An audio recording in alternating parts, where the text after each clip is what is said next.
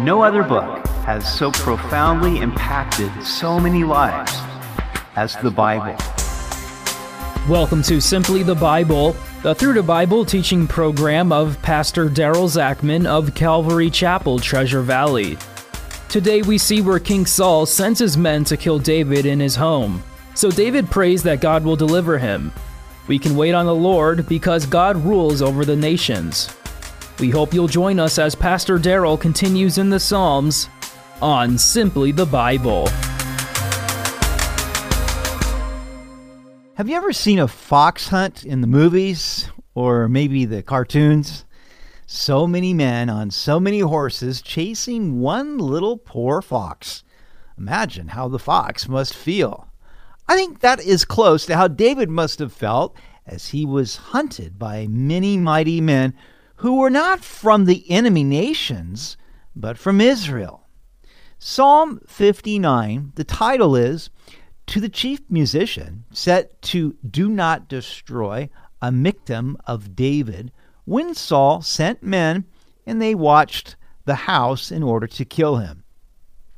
We have the specific occasion for David writing this psalm and that's always helpful to know the circumstances going on that inspired David to pick up his pen and write. In this case, King Saul, because of jealousy, was seeking David's life. The story is found in 1 Samuel 19. Saul sent his servants to David's house to watch him and kill him in the morning. David's wife, Michal, who was also Saul's youngest daughter, warned David that if he didn't escape, he would be killed. Then she lowered David out of the window. So David escaped, and Michal took a statue, put goat's hair on it, and covered it with clothes, and put it in their bed.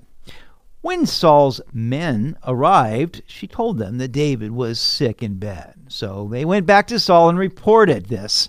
And Saul said, Bring David to me in his bed, and I will kill him. So when Saul's servants returned, they found the image in the bed, and Saul knew that his daughter had deceived him. And David wrote Psalm 59 Deliver me from my enemies, O my God.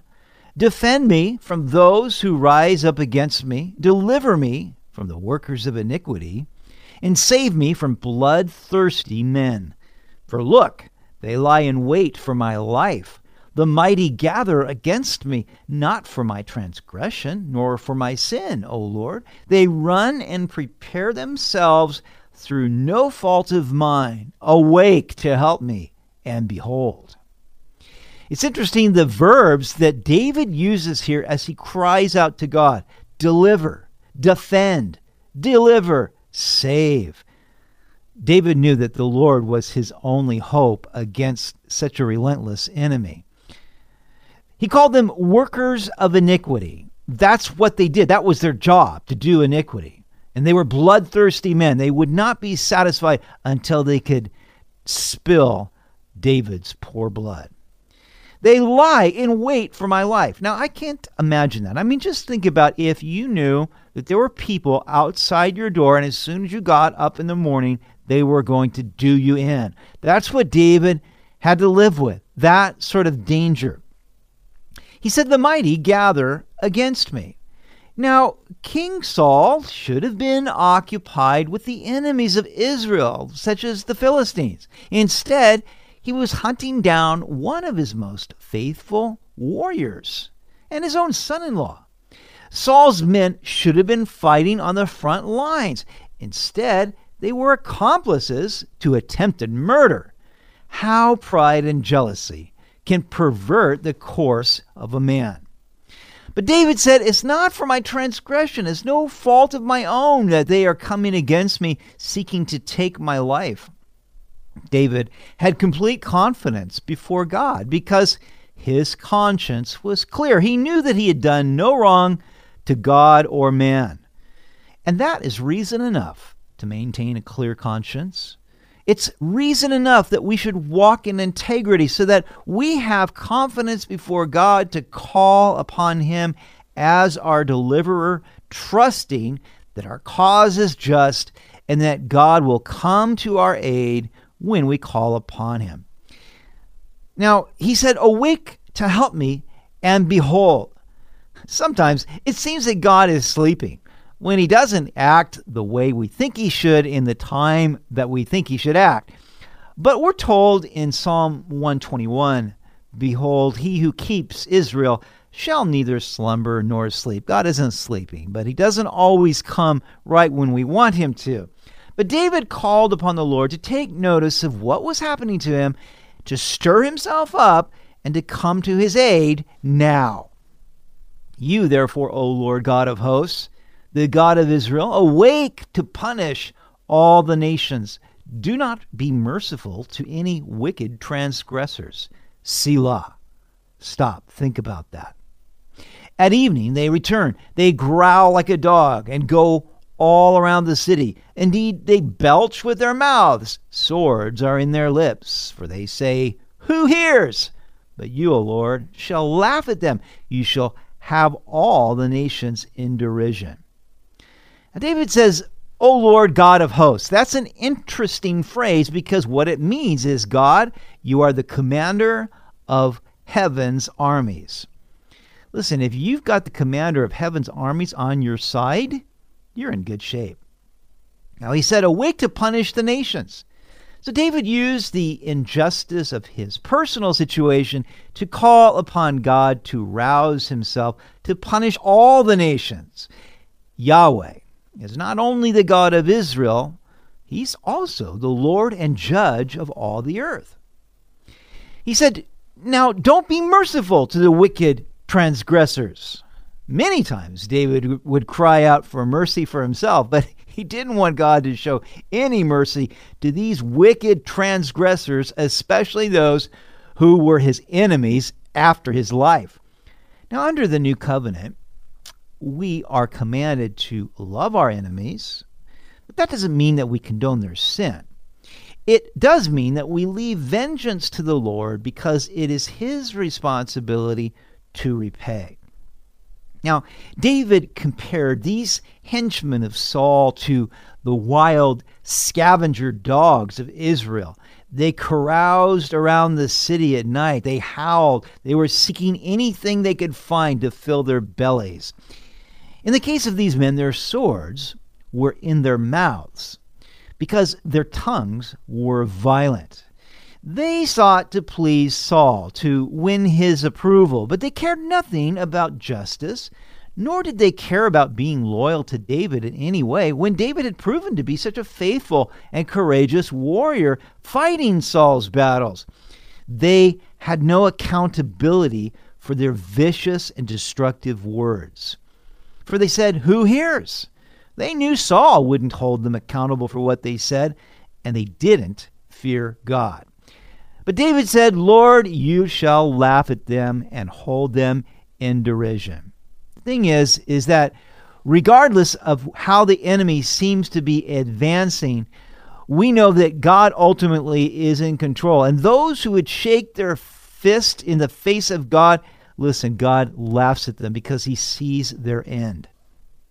I will wait for you, O you, his strength, for God is my defense. My God of mercy shall come to meet me. God shall let me see my desire on my enemies. David said, I will wait for you, O Lord. Now, it's interesting because they were waiting for David to kill him, Meanwhile, David was waiting for the Lord. Now, that's a hard thing to do. It's hard to wait upon the Lord. But Isaiah says in Isaiah 40 30, even the youths shall faint and be weary, and the young men shall utterly fall. But those who wait on the Lord shall renew their strength. They shall mount up with wings like eagles. They shall run and not be weary. They shall walk and not faint. We can wait on the Lord because the Lord will always operate in the right time and he will operate justly and he will remember those who trust in him. But it's hard to wait on the Lord. It's one of the hardest things we can do, especially when we are facing dangerous and threatening situations. But notice here, David called the Lord his strength, his defense, and his God of mercy. I love that. Do not slay them, lest my people forget.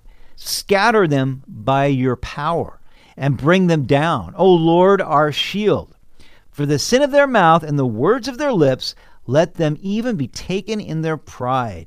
And for the cursing and lying which they speak, consume them in wrath, consume them, that they may not be. And let them know that God rules in Jacob to the ends of the earth. Selah. So David said, Lord, scatter them. Don't slay them. I want them to be remembered. I want the people to see what you have done. And if you just kill them, uh, then they won't remember like they will if you scatter them and make an example of them. And then he calls the Lord his shield. I love that. He said, The Lord our shield, actually. I love that because the Lord is a shield to those who trust in him. You'll recall that in the book of Job, Satan uh, went to God and said, Look, I can't touch Job because you put a hedge of protection around him.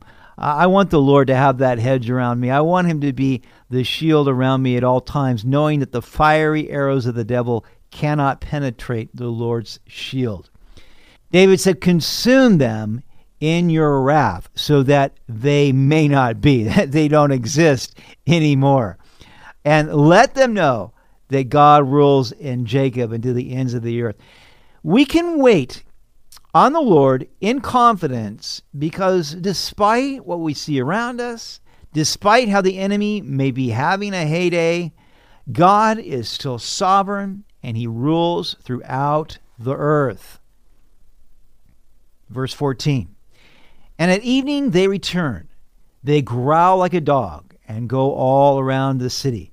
They wander up and down for food and howl if they are not satisfied. But I will sing of your power. Yes, I will sing aloud of your mercy in the morning. For you have been my defense and refuge in the day of my trouble. To you, O my strength, I will sing praises. For God is my defense, my God of mercy. So David returns to this imagery of these guys being like the scavenger dogs, just searching up and down, wandering for food. But he says, I will sing of your power, I will sing of your mercy, for you have been my defense, you've been my refuge, you are my strength, and I will sing your praises. You know, this begins with David in a panic because of the people that are waiting to take his life. It ends in a song of praise. And so often, this is how David would deal with the situations in his life.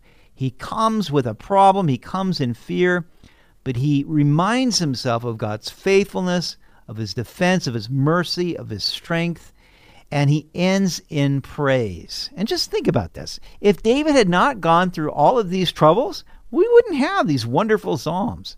So perhaps when we uh, encounter troubles of our own, we'll remember that maybe God is using this to bring us to that place of praise not only for our own benefit, but also for those who will hear and see what we go through. And may the Lord keep you and bless you, and may you know that He is your strength, He is your defense as you trust in Him. You've been listening to Simply the Bible the Through the Bible teaching program of Pastor Daryl Zachman of Calvary Chapel, Treasure Valley. For more information about our church, please visit our website at calvarytv.org. To listen to other episodes, go to 941thevoice.com or check out our podcast on iTunes or Spotify. If you have any questions or comments, please contact us through our website Tomorrow we'll see where it seemed to David that God has cast them off, but he trusts the Lord to deliver them. He is the rock who is higher than I. We hope you'll join us as we continue in the Psalms on Simply the Bible.